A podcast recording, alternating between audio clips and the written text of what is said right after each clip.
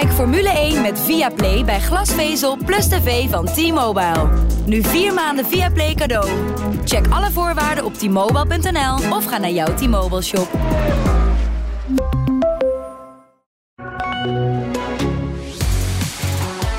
Perez langer bij Red Bull. Budgetcap zit topteams in de weg. Lewis op achterstand gezet door Russell en op naar Baku. Dit is Pitstop, de Formule 1 podcast van het AD.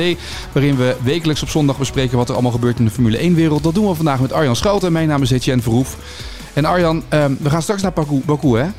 Maar nog even terug, we hadden het vorige week natuurlijk al aangekondigd dat Perez zou bijtekenen. Dus heel groot was de verrassing niet, omdat hij zichzelf een beetje verlulde natuurlijk, hè? Na die zege in Monaco. Ja, maar daarna zei hij dat het over een uh, fles champagne ging. Ik weet niet wat hij nou precies bedoelde. Maar goede vraag, wederom van uh, collega uh, Joost van ja. .nl, die alle sociale media heeft gehaald. En terecht. Want ja. waarom ze daar dan weer een dag geheimzinnig over moeten doen als hij het zelf verklapt? Ik begrijp het allemaal niet. Maar daarom ben ik ook geen PR-deskundige, denk ik. Is het logisch dat hij met twee jaar verlengt? Hartstikke logisch. Want? Ideale eerste man? Vraagteken. nou, laten we wel zijn. Uh, ik heb al zo'n verhaal gemaakt, een jaar of twee, drie geleden. Uh, daar stond boven iedereen verwelkt in de schaduw van Max Verstappen. Ja. Uh, want hij heeft er natuurlijk een paar verbrand. Hè? bij Toro Rosso, Carlos Sainz al op een zijspoor gezet... die vervolgens drie omwegen nodig heeft gehad om ook weer in een topauto te komen... waar hij mee kan winnen, wat hij overigens nog niet gedaan heeft. Vervolgens... nou, hij heeft Kwiat eigenlijk ook natuurlijk uh, uh, helemaal uh, ja, gedwarsboomd in zijn opmars naar de grote Formule 1-werelden. vervolgens Ricciardo eigenlijk een beetje... Op een zijspoor gezet, nou toch? Ja, eigenlijk laten zien dat hij toch niet zo goed is. Min of meer. -huh. vervolgens, wie kwam er toen ook weer? Pierre Gasly. Gasly, ja. Nou, die was helemaal geen partij op Nee. dat moment voor Max. Die had ook een ander team nodig om te gaan winnen. En vervolgens Albon. Nou, die, eh, ja, die, die leek redelijk degelijk, maar die kwam er eigenlijk ook niet aan te pas. En die is nu eh, na een jaar rust bij Williams aan de tweede kans bezig. En daarna Perez. En ja, die laat toch wel zien dat hij eh, af en toe op zijn minst even snel is. En soms zelfs wat sneller. En Maar- dat is best wel knap. Dat is wel iets van, van de laatste maanden. Hè? Laatste Want Ja. vorig jaar, in het begin van het seizoen, is het ook heel vaak gebeurd dat iedereen zei: waar is nou die tweede man van Red Bull? Nou, de wisselvalligheid van, eh, van vorig jaar heeft hij wel redelijk van zich afgeschud, vind ik. Ehm, en daar komt nog eens bij dat hij, alhoewel hij sputte soms wat tegen, maar dat hij zich ook wel goed eh, beseft welk, wat voor positie die in dat team heeft. Eh, wat we in Barcelona bijvoorbeeld hebben gezien. Was hij even boos? Zou ook een beetje gek zijn als je niet boos bent. Hè, toen hij eh, eerst een plaats terug moest geven en vervolgens niet het zelf terugkreeg. Maar hij snapt het grote plaatje wel. En het is ook wel logisch. Het is ook een van de eerste coureurs die echt een stuk ouder is als Max. Meer meegemaakt. Enigszins ook nog wel eager voor die kans. Hè? Dat je, eh, kijk, je weet, ik ben hier niet de grote kampioen om wie alles draait. Maar ik zit wel in een auto waar ik af en toe mee kan winnen. Dat is ook een mooie positie natuurlijk voor een, eh, ja, wat is die? Een dertiger denk ik. Ja. Ehm, dus Red Bull weet wat ze aan hem hebben. Eh Perez weet wat hij aan Red Bull heeft. Max weet hij wat, wat hij daaraan heeft. En er spreekt er wel vertrouwen uit, want hij heeft twee keer een jaarcontract gehad. Hij heeft nu een dubbel jaarcontract. Hij heeft een twee jaar contract. En ergens weet Perez natuurlijk ook wel... Kijk, ik ben hier dan wel niet de grote Nestor waar alles om draait. Maar als ik maar gewoon mijn punten blijf verzamelen... en ja, Max overkomt wat... dan komt er misschien wel een moment dat ik gewoon als eerste in het WK sta. En dan, ja, dan weet je niet wat er gebeurt. Nee, dat klopt. Nee, dat is waar. Maar hij is natuurlijk. eh, het lijkt wel alsof die, die. Vorig jaar hoorde hem nog vaak klagen, Perez, over het feit dat die afstellingen. die zaten veel te veel als die auto op Max afgestemd in plaats van op hem. En dat vond hij allemaal ingewikkeld en moeilijk. En nu hoor je soms ook, eh, Monaco bijvoorbeeld, had hij een iets andere afstelling. Waardoor hij beter daardoor kon rijden dan, dan bijvoorbeeld Max. Dat is een beetje wat je. Dus Ja, je hoort het al vaker dit seizoen. Eh, en dan moeten we niet in het gevaar trappen dat we heel technisch worden, want daar zijn we de podcast niet voor. Maar eh, Verstappen, eh, zijn vader, eh, de coureur zelf, hebben meerdere keren toegegeven dit jaar dat eh, die voorkant van, van deze auto significant anders is dan die auto waar hij de afgelopen jaren mee reed. En dat, dat, dat, dat hetgeen wat hij een beetje mist, is, is, is, is die druk eh, voorop. Ehm, eh, de, de balans voorop. Dat je heel strak eh, met die korte bochtjes in kan sturen. Als ik het allemaal goed begrijp. Want ik vind, ik, vind, ik vind dat lastig om dat te vertalen. Want wij hebben niet in die topsnelheden gereden in die auto. Dus, ehm, maar dat is echt een significant verschil met de, met de vorige auto's. En dat was wel een, een, een sterk punt van Max. En na het zich laat aanzien, heeft Perez dat net even iets beter in de vingers. Ja, en dan blijft mij toch altijd weer verbazen. Als je dat nou toch weet, je bent toch een team. Dus je zou dan zeggen, goh, Checo, wat zijn jouw instellingen? Wat heb jij gedaan? Wat zijn jouw afstellingen? En Ja, maar dat heeft denk ik niet alleen met instellingen te maken, maar ook gewoon met, eh, met het gevoel van hoe je wilt rijden eigenlijk, hè? je ja, met, met de karakteristiek van een coureur. Ja, Ja. En eh, ja, dat, dat, dat, ja, dat blijft een dingetje. maar het heel Neem niet voorzichtig... weg dat hij er gewoon al vier gewonnen heeft. Ja, wat ik zeggen, hè? Dat, dat, is ook, dat is ook zo. Maar je ziet in zo'n circuit als Monaco, als het, heel, als het minder op de snelheid gaat en, en dat je juist in de bochten het verschil moet maken, dan pakt Ferrari heel veel tijd terug. En dus ook Perez meer tijd terug, kan meer ter- tijd terugpakken op Verstappen dan hij misschien wel zou willen. Ja, ja Perez was eigenlijk het hele weekend sneller. Hè? Ja. Dus eh, alle, kwalies, eh, alle, alle trainingen, alle kwalies sneller gereden. Dus ja, dat, dat circuit eh, in deze auto past hem dan net iets meer. Kijk, Ja. het zijn, zijn minimale eh, eh, verschillen. Maar ja, hij, hij kwam gewoon wat beter uit de bus. Zou er in het contract ook staan, luister Checo, wat er ook gebeurt, je bent altijd tweede coureur. Dan weet je dat als Max voorop staat als wereld, dat wordt, dat wordt onze wereldkampioen Ja, dat is jaar. dus interessant. Ehm, Don't whine over the board radio. Nou, we hebben, we hebben het daar dus over gehad met Horner. Ehm, want ja, eh, eh, ehm, er, sta- ontstaat nu een situatie dat ze redelijk dicht op elkaar in het WK staan. Het, verschil is maar 15 punten als ik het goed heb. En dan krijg je dus die, eh, eh, die vragen van, speelt hij nu mee in het WK? Nou ja, dan kan Horner alleen maar bevestigen van ja. En ja, dat is een, een hele comfortabele hoofdpijn om te hebben, zoals hij dat verwoordde. Eh, maakt het Red Bull uit wie de kampioen wordt? Ze communiceren van niet. Ze Nee. zeggen, het maakt ons niet uit. Het gaat ons om dat constructeurskampioenschap. En dat, dat vis je het beste binnen als twee coureurs allebei e- de meeste punten hebben. Eh, het ziet er ook wel naar uit dat ze dat redelijk eh, comfortabel eh, binnen gaan hengelen. Als het zo doorgaat wat we de afgelopen week hebben gezien. Maar wie er dan uiteindelijk als coureur bovenaan uitrolt... Red Bull communiceert dat dat niet uitmaakt. Ik weet niet of dat waar is. Want De marktwaarde van Max is toch vele malen hoger dan van Checo Perez. Exact. Ik denk echt niet dat eh Checo Perez in dat nieuwe eh, contract eh 30, 40 miljoen per jaar krijgt. Dat geloof ik echt niet. Dat is echt significant Ja, meer. dan heb je het over salaris, maar los daarvan. Ik bedoel, de merkwaarde, de naam Max Verstappen. Tuurlijk, Ja. populairste coureur op het moment. Dus ik snap wel dat Red Bull dat zegt. Want Red Bull is altijd heel erg van het adagium. Wij werken niet met kopmannen, wij werken niet met eerste en tweede. En het is natuurlijk ook veel te vroeg in het seizoen om nu al teamorders te doen. Eh, om Jos Verstappen maar aan te snijden, die redelijk boos was in, eh, nou ja, boos, verontwaardigd. Verontwaardigd, ja. ja. Als vader, hè? Ja. Eh, daar moet ik er wel bij zeggen. Op Max Verstappen of Verstappen.com, de, de website, had hij een, had hij een column geschreven. eh, waar hij eigenlijk eh, vond dat er 10 punten zijn weggegooid voor Max. En dat Max had moeten winnen. Daar zei hij ook bij, ik ben trouwens niet objectief, hè, zei hij daarbij. Dat, ja, dat benadrukte Ja. hij. En ik snap heel goed, eh, daar spreekt de vader. Ik denk ergens dat hij ook wel beseft, het is wel heel vroeg in het seizoen om nu al in een, in een weekend eh, dat, dat Perez eigenlijk op alle momenten sneller is om, om helemaal de kaart Verstappen te gaan trekken. Zeker dat na dat weekend Barcelona, Ja. eh, waar eigenlijk ook al de kaart Verstappen heel nadrukkelijk was getrokken. Eh, maar ik snap wel dat hij als vader dat, dat uitspreekt. Maar ja, wie is nou op de lange termijn de man daar? Ja, ik, ik denk toch dat dat Max blijft, Ja. ondanks alles. Ehm, maar ja, er zou maar een situatie... Kijk, we gaan nu naar Baku. Eh, stel dat hij er weer na 30 ronden aan de leiding afstuitert... met een lekker band eh, op een eh, freak moment. en, en Perez wint, net als vorig jaar. Ja, dan gaan we een hele gekke podcast opnemen. Maar dan echt voor het eerst in tijden... staat de, Red Bull teamgenoot van Max dan boven Max in het kampioenschap. En sterker nog, als die wint staat hij op één. Ja, precies. Ja, Wat dat betreft wordt het wel heel interessant de komende weken wat er gaat gebeuren. Je kan het natuurlijk als team ook wel een beetje uitspelen. hè? De ene keer Max, de andere keer Checo en op het laatst maak je de keuze. nou ja, daar kan je alleen maar als je heel erg machtig bent. Ja. En, eh, Maar dat zijn ze nog niet, hè? Nou, ja, het is, het is een rare situatie, want ze hebben er nu vier op rij gewonnen. Eh, Drie keer Max, één keer Perez.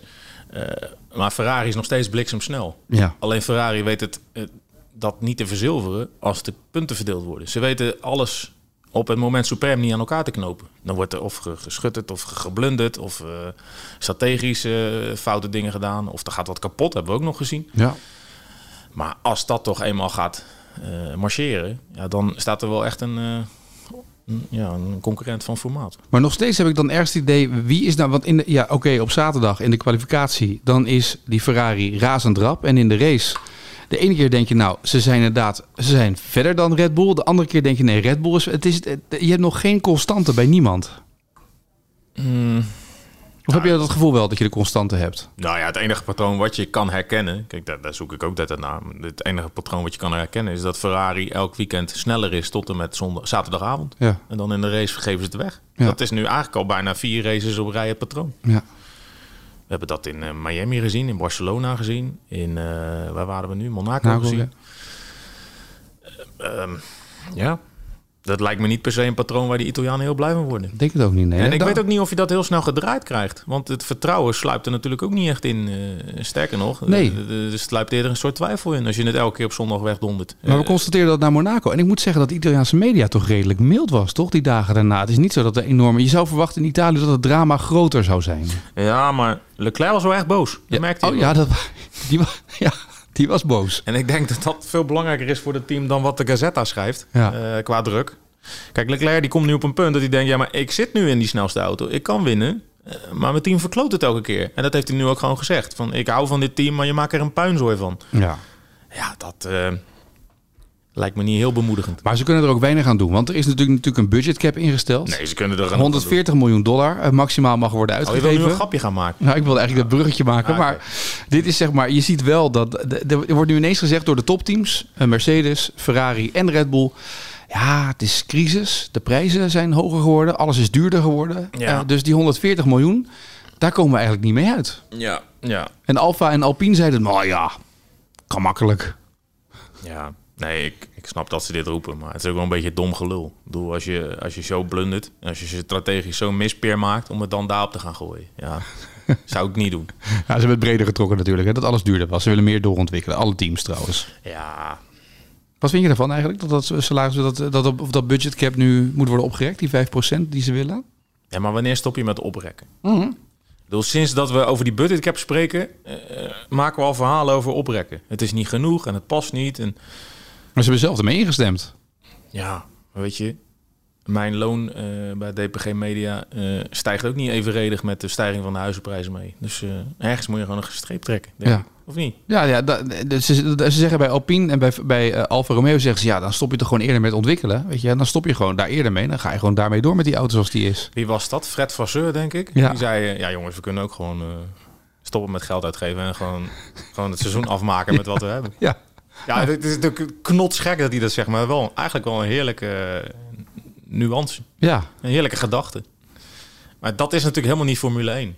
Eh, Formule 1 is natuurlijk, weet je, zoveel mogelijk geld tegen de plint aan laten klotsen. En eh, optimaal maximaliseren. En ja, dan krijg je dus een wapenwedloop van wie is de rijkste. Maar het is geen boekhoudkampioenschap. En dat dreigt het nu wel een beetje te worden. Dus ik snap de frustratie van al die teams. Tegelijkertijd, je kan niet eindeloze spelregels blijven veranderen tijdens een seizoen. nee. Alhoewel we dat Wel afgelopen jaren Ja. vaak genoeg gedaan hebben. ja, dat is de andere kant natuurlijk weer, ja. Ja, ja, ja. Maar de- de andere kant is ook wel weer, ik snap ook wel dat ze zeggen, ja, als we binnen dat budget alles moeten doen en alles wordt duurder, want ze, daar zitten nog wel transportkosten en dat soort zaken Ja, natuurlijk maar in. er zitten echt heel veel uitzonderingen hoor, op die budgetcap. Echt waar? Ja, Oh, dus het is eigenlijk gewoon gelul om meer te, te kunnen doorontwikkelen. natuurlijk. Oké. Je moet wel alles een beetje in de juiste proporties blijven zien. hè. Ja. Die teams die zijn altijd op zoek met eh, waar zitten de grenzen, waar zitten de randjes, wat kunnen we nog. En ehm, ja, we moeten echt geen medelijden met ze gaan hebben hoor, echt niet. Oké, dan doen we dat niet. Dan gaan we, gaan we door. Ehm, eh, iets opmerkelijks. Lewis Hamilton was jarenlang de kopman bij Mercedes. Maar de meest stabiele coureur dit jaar bij Mercedes is niet Lewis Hamilton, maar de newbie, George Russell. Ja. Is dat opvallend of niet? Of is het logisch, een logisch gevolg van wat er nu gebeurt met die auto's? Nou, ik vind het hartstikke opvallend. Ja, Ja, ik vind het helemaal niet logisch. Eh, aangezien hij er net instapt en Hamilton eh, gigantisch veel ervaring heeft. Tegelijkertijd, daar zie je dus ook weer dat die auto's wel echt anders zijn. ja. Want blijkbaar eh, kom je op een soort vertrekpunt met een nieuwe auto... waarin een, eh, een nieuweling als Russell het, het, het minstens zo goed of beter kan doen. En dat, is ook, dat kan je ook op Red Bull loslaten. En waarom is dat verschil tussen Perez en, en Verstappen nu kleiner? Komt ergens ook door die auto, denk ik. ja. Het is niet de auto waar je jarenlang eh, eh, succes mee hebt gehad. En Hamilton ook. Dus ja, daar zit denk ik het verschil. Hoe zou het met zelfvertrouwen zijn van Lewis Hamilton nu? Zou het goed zijn? Zou hij er lekker zin in hebben weer de volgende race in Baku? Dat je denkt, ja, gaan we weer met die auto? Ja, nee. Ze, waren, ze dachten natuurlijk een stapje gemaakt te hebben in Spanje. Maar dat viel dan toch een beetje tegen. Ja. Maar heb je die story van hem gezien op Instagram van de week? Nee, welke was dit? Welke bedoel je? Hij was aan het joggen door Londen. Op die, eh, op die dag dat eh, de Queen Mom eh, 700 jaar aan de macht was. maar dat was een heel gek filmpje, want hij, eh, hij liep dwars door de straten van Londen en ik zag helemaal geen, ehm, ehm, geen beveiliger om hem heen of een personal assistant of iets. Maar ik kan me toch bijna niet voorstellen dat, dat de grote Lewis Hamilton gewoon in het wild door Londen wandelt. Waarom? Wou je zeggen dat, dan, dat je bang bent dat mensen hem een handtekening willen vragen en dat soort dingen? Volgens mij eh, kan hij geen meter bewegen. Maar, of zijn ze in Londen zo eh, niet meer zo starstruck? Nee, in Londen zijn ze dat niet meer zo, toch? Nee, er lopen zoveel sterren rond. Ja, wie dan? Ehm, nou, al die spelers. Uh, Hakem Ziyech. Hakem Ja, zie je. ja. Ja, ja, tuurlijk. Nee, maar er zijn natuurlijk... Ik denk, zou je dat, dat moet toch gewoon kunnen? Max Verstappen kan toch ook gewoon hardlopen zonder beveiliger? eh, eh. Denk je dat echt? ja? Max Verstappen moet je echt in Amsterdam niet loslaten. Dan krijg je een volksoploop. Denk je dat? Ja. Heb je wel eens gezien? Hij ging een keer bij die spijkerbroekenwinkel. Ging die eh, meet and greets doen. Ja. Nou, toen liep hij daar. Nou, nou, nou, nou, nou. Die hele straat afgezet. Politie. eh, echt. Nee, maar dat is een aangekondigde meet and greet. Maar ik denk 100%, als jij nu, als je hier door Rotterdam, we zitten nu in Rotterdam met de opname. Als je hier nu Max Verstappen een rondje zou laten lopen, als hij niet in een Red Bull shirtje loopt, maar gewoon hardloopkleding, denk ik dat 9 van de 10 niet doorheeft dat Verstappen hier rondloopt. Je bent gek. Jack. Mick Jagger is in Nederland geweest. ik heb het ons Jagger. gezien. Nee, maar Mick Jagger, die kun zo in een bejaardenhuis zetten. Die is 100. Mick Jagger is op de fiets door heel Nederland gegaan. Dus heeft hij vakantie gehouden voordat hij een nieuw... Ja, maar bij de Zaanse Schans, ja, dan, dan ben je gewoon een soort... Maar hoeveel toeristen toerist. lopen er, lopen er bij de Zaanse Schans? Nou, niemand. Maar niemand heeft hem herkend. Ja, nou ja. Het was dat Mick Jagger zelf de foto's plaatste op Twitter. Ik denk echt dat het nog dat, dat zoveel mensen beroemd. Het is niet zo dat beroemdheden gewoon de hele dag dat iedereen staat te wijzen. Kijk, daar loopt die. Als jij gewoon als hij een rondje Hyde Park loopt, hoeveel mensen lopen er niet rond die op Lewis Hamilton lijken? Nou, bijna niemand. Daar schijnt eruit. Je maakt er nu grote. Op dat bij jou in het dorp niemand. dat- dat- Als hij bij jou in het dorp zou rondlopen, ja, dat Nou, klopt. Giovanni van Bronckhorst doet bij ons gewoon boodschappen. Ja, Ja, dat kan. Maar, die, die- maar als Lewis Hamilton een rondje loopt bij jou door het dorp. met de zelfscan in de Albert Heijn. Ja. Als die terug is uit grote glasschouw. Bij ons gaat Ed de Goeie gewoon boodschappen doen bij de, bij, de, bij de kippenboer. Zonder ben, dat iemand. ik wel eens tegengekomen in de, in de, in de Daka-sport. ja, In joggingbroek. hele normale man op zaterdagochtend. Hele eh, gesprekken. En als je erachter loopt, dat duurt een stuk langer, kan ik je Je vertellen. ziet Want hem gaat- heel vaak in Alexandrium. Ja. En dan zit hij op een bankje. Dan zit hij te wachten tot zijn vrouw klaar is met shop. Vind ik zo mooi. is gewoon echt een goeie. maar ik loop dus We wel wel een beetje afgelopen. Ja, heel klein beetje. Ik loop wel eens op zaterdag door de winkels heen. Dan begin ik bij de kaasboer. En dan staat Ed voor me. En dan hoor ik hetzelfde verhaal als bij de kippenboer. Want dan loopt hij daarna naar de slager. En overal vertelt hij dan hetzelfde verhaal. Dus Wat bestelt hij dan? ja, dat, dat- daar gaan we het nog wel eens over hebben. Pontje jou belegen alsjeblieft. Ja. maar het is wel... Ik denk dat het wel kan. Dat dat soort gasten gewoon kunnen hardlopen. Echt waar. Zonder beveiliging. Nou ja, eh, oké. Eh, ik vond het een opmerkelijk filmpje. Ja. Maar goed, ik, ik vind het ook wel weer leuk voor die jongen. Want hij, eh, eh, ja, hij klaagt altijd eh, dat hij geen leven meer heeft. Maar eh, Kan makkelijk, ja. ja, ging het prima. Maar is dit... ehm, eh, want je hebt Lewis was jarenlang king. En eh, jarenlang wereldkampioen. En dat soort zaken. Maar is daar een kleine wisseling van de macht gaande dan, denk je, bij Mercedes? Of is dat te vroeg? Nou, dat vind ik wel heel vroeg. Ehm, Russell is wel constanter in al zijn finishes. ja, maar weet je, ze rijden natuurlijk niet om de prijzen. Nee, dat is waar. Dat is de andere kant. Ja. Ik denk je niet ergens ook dat het... Weet je, waar, waar rijden ze nu voor? Plaats 5, 6? Ja, zo ongeveer, ja. ja. Denk je niet ergens ook dat Hamilton dat helemaal geen moer interesseert? dat hij denkt, nou, dat laten we denkt, gaan. nou, ik ga wel weer gas geven als we kunnen winnen? Ja, kan ook. Of ben ik nou cynisch? Nou, ben je cynisch. Ja. Maar dat- daar sta je niet op bekend, dus dat Nee. is dat is een beetje mijn rol in deze show. Ja. Dus, eh, Nou ja, goed. Ben benieuwd. Laten we nog even naar, eh, naar dit weekend gaan, komend weekend. Eh, want dan gaan we Baku. Ehm, dat was natuurlijk het stuk waar vorig jaar Max onbedreigd op de zegen afging. Zo, Totdat, boom. ik heb nog even opgezocht. Rondje 18 kwam hij aan de leiding. En rondje 11 trouwens al heel even. Ja. Maar rondje 18 kwam die stevig aan de leiding. Dat hield hij vol tot en met rondje 45. En toen opeens eh Pats. kaboom. Volle vaart. En daar heeft hij nog geluk gehad dat hij aan de rechterkant tegen de muur aan ging en niet links. Want links was de ingang van de Zo, pitstraat. dat was levensgevaarlijk. dat was echt heel gevaarlijk. Ja. En dat was dat verha- verhaal van die scheur in die band waarvan niemand wist wat er aan de hand was. Heeft Pirelli dat ooit al opgehaald? Ja, ja. eh, eh, ze doen dat over drie weken, geven ze uitsluitsel, denk ik. Oh ja. Dat is altijd interessant, hè, Pirelli. Dat, als er iets met die banden aan de hand is... Ja. Ja, dan, dan wordt er altijd... eh, ja, dan zijn ze opeens allemaal beschikbaar voor de pers. En dan kun je een uur met ze praten, ben je geen steekwijzer. En nu zijn we een jaar verder en nu weten we eigenlijk nog steeds niet wat er aan de hand was met die band. Nee. Dat is een beetje Pirelli in een notendop. Ja, Maar de koffie is er wel lekker, kan ik je vertellen. dat is heel goed. Maar wat Overigens voor... de enige hospitality in Monaco waar we welkom waren. Oh, echt waar? Ja, kon je zo naar binnen. Oké. Wat vond je, waar, waar ga je op letten dit weekend in Baku? Of het gitaar er nog hangt. Oh, jij was toen bij dat hardrockcafé geweest op de hoek, toch? Ergens dat hij Het is erboven het hing. enige circuit eh, op de wereld eh, waar een gitaar boven hangt. Ja. Dus, eh, Waar ga ik op letten? Eh, ja, ik ga toch naar Verstappen Perez kijken. Ehm, Ik zou dus zeggen Verstappen Leclerc, maar jij gaat naar Verstappen Perez kijken. ja, Leclerc is helemaal geen factor, joh. Oh, Die is tot en met zaterdagavond de snelste. En daarna geven ze alles weer uit dan. ja, nee, maar ik vind het gewoon heel interessant. Want ik... ehm, kijk, kijk, nu is het Jos eh, die een column eh tikt daarover. Ehm, maar het staat wel op de site van Max, hè. Ja. Dus... eh, Kijk, Max was heel diplomatiek in, eh, in, Monaco. Van, eh, nou ja, eh, er gaat niks veranderen aan onze relatie. Als, als we echt titel titelconcurrenten worden. En we houden van elkaar, we blijven van elkaar houden. En we, we kunnen van elkaar accepteren dat de ene een goede dag heeft en dan de andere een goede Ja. dag. En is allemaal wat hij moet zeggen nu. Hè, na zes, zeven races in een seizoen. Mhm. Maar stel nou eens dat dat echt een, een clash gaat worden. Ja. Red Bull heeft daar nogal een verleden mee. Hè? Uh-huh. Webber, Vettel, vier, vijf jaar lang eh, elkaar de tent uitgevochten eigenlijk. Ehm, het lijkt me wel een interessant verhaal. Aangezien we dat nog niet echt gehad hebben. Nee. Ja, even met Ricciardo. Ja, dat- toen, was, ook, was er ook niet Baku dat ze op elkaar reden. ja, maar dat was meer de coming man tegen de, de, Ja. ja. de, de, de man die eigenlijk al wist... nou, ik zit hier wel in een hele goede auto... maar of ik kampioen ga worden, ik weet het niet. Nou ja, die is uiteindelijk eh, cash out en eh, lekker ergens anders gaan.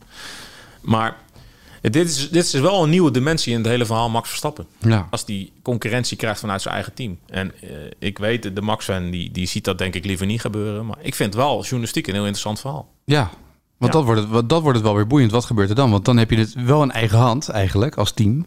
Maar hoe ver laat je het gaan? Ja, maar het geeft ook wel aan dat je gewoon echt heel erg dominant bent dan Ja. als team. Als je op die positie komt. Dus het lijkt me eh, goed nieuws en tegelijkertijd eh, misschien minder goed nieuws eh, voor de Max-fan. Maar ja, eh, de kranten moeten vol, hè, Jen? Nee, snap ik. Nou ja, het is interessant, want natuurlijk vorig jaar, afgelopen jaren hebben we steeds Mercedes als dominante factor gehad. En dan had je een hele duidelijke nummer 1, Lewis Hamilton. En Bottas, die eigenlijk bijna nooit in de buurt kon komen van die nummer 1. Heel af en toe had hij een uitschieter, maar dat, dat was sporadisch. Ja. Eh, maar dit zijn wel jongens, als Perez op deze manier kan blijven rijden, dan wordt het wel heel interessant en spannend. Ja. Ja, maar hij was ook gewoon, hij was ook gewoon echt goed in Monaco. Ja, Wat hij, wat hij deed, weet je wel, met dat wisselen. De communicatie met de pitmuur was sowieso fantastisch. Ook, Ja. met, ook met Verstappen. Eh, Red Bull weet het gewoon strategisch elke keer heel erg eh, te perfectioneren. Maar dat, dat, dat, dat Perez dan zoveel gas weet te geven op die op, op oude banden en nieuwe banden. Weet je, die outlap en die inlap. En dat je daar het verschil maakt. En dat je, ja, dat, dat deed hij zo, zo goed. ja. Ja, ik, vind- ik vind hem echt beter dan ooit. En ehm, ja, Ik ben wel benieuwd trouwens, wat, wat gok jij? Hoe vaak gaan we het moment nog terugzien van vorig jaar? De herstart na de crash. Lewis Hamilton met gerokende banden daar staand. Perez. En dan vervolgens Lewis op die het rechte stuk rechtdoor in plaats van als eerst het bochtje in. zeg maar, dat was een knotsgekke race. Och. Ja, maar dat is vaak in Baku, hè? Want ja, je, je denkt dat circuit, eh, het slaat eigenlijk helemaal nergens op met dat lange rechte stuk. En die, die rare slinger langs die, eh, die kerk uit de 681 voor Christus. Ja. Dat is een kerk voor Christus gebouwd. Na Christus, sorry. Na Christus. nee, het is volgens mij een wachttoren, als ik het goed heb. Zoek hem op. Gaat er trouwens een keer heen, Baku. Ja.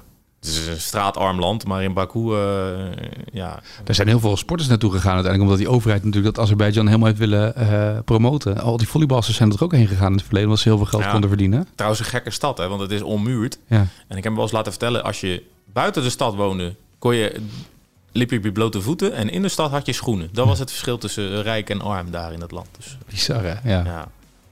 Maar, ja, Baku. Maar het, het levert wel, ja, wat we met Ricciardo toen hebben gezien. Stroll, is is Stroll er ook niet eens een keer op een podium beland, volgens Ja, mij? Volgens mij ook ja. Ja. Ja, het is, het, is een, het, is een, het is een raar circuit. En eh, we hebben Max ook wel eens heel boos zien worden toen zijn Renault weer kapot ging, kan ik me herinneren. Ja, er gebeurt altijd wel wat. Nou. Het is nooit saai in Baku. Dat zeker niet. Komende zondag de race. En er is natuurlijk ook weer eh, volgende week een gloednieuwe Pitstop podcast... waarin we gaan terugblikken op die race in Baku. Rick Spekerbrink gaat daar naartoe voor ons. Eh, komende eh, woensdag weer een nieuwe Pitstop TV te zien op ad.nl. De videoversie waarin we nog gaan vooruitblikken op alles wat komen gaat. Dit weekend in Baku. Wat ons betreft graag tot de volgende. Yes, tot de volgende.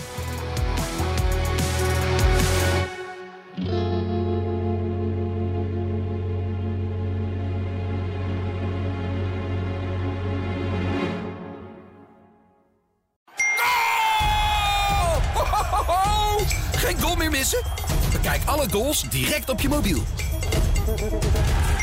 AD Goal Alert. Activeer gratis in onze app.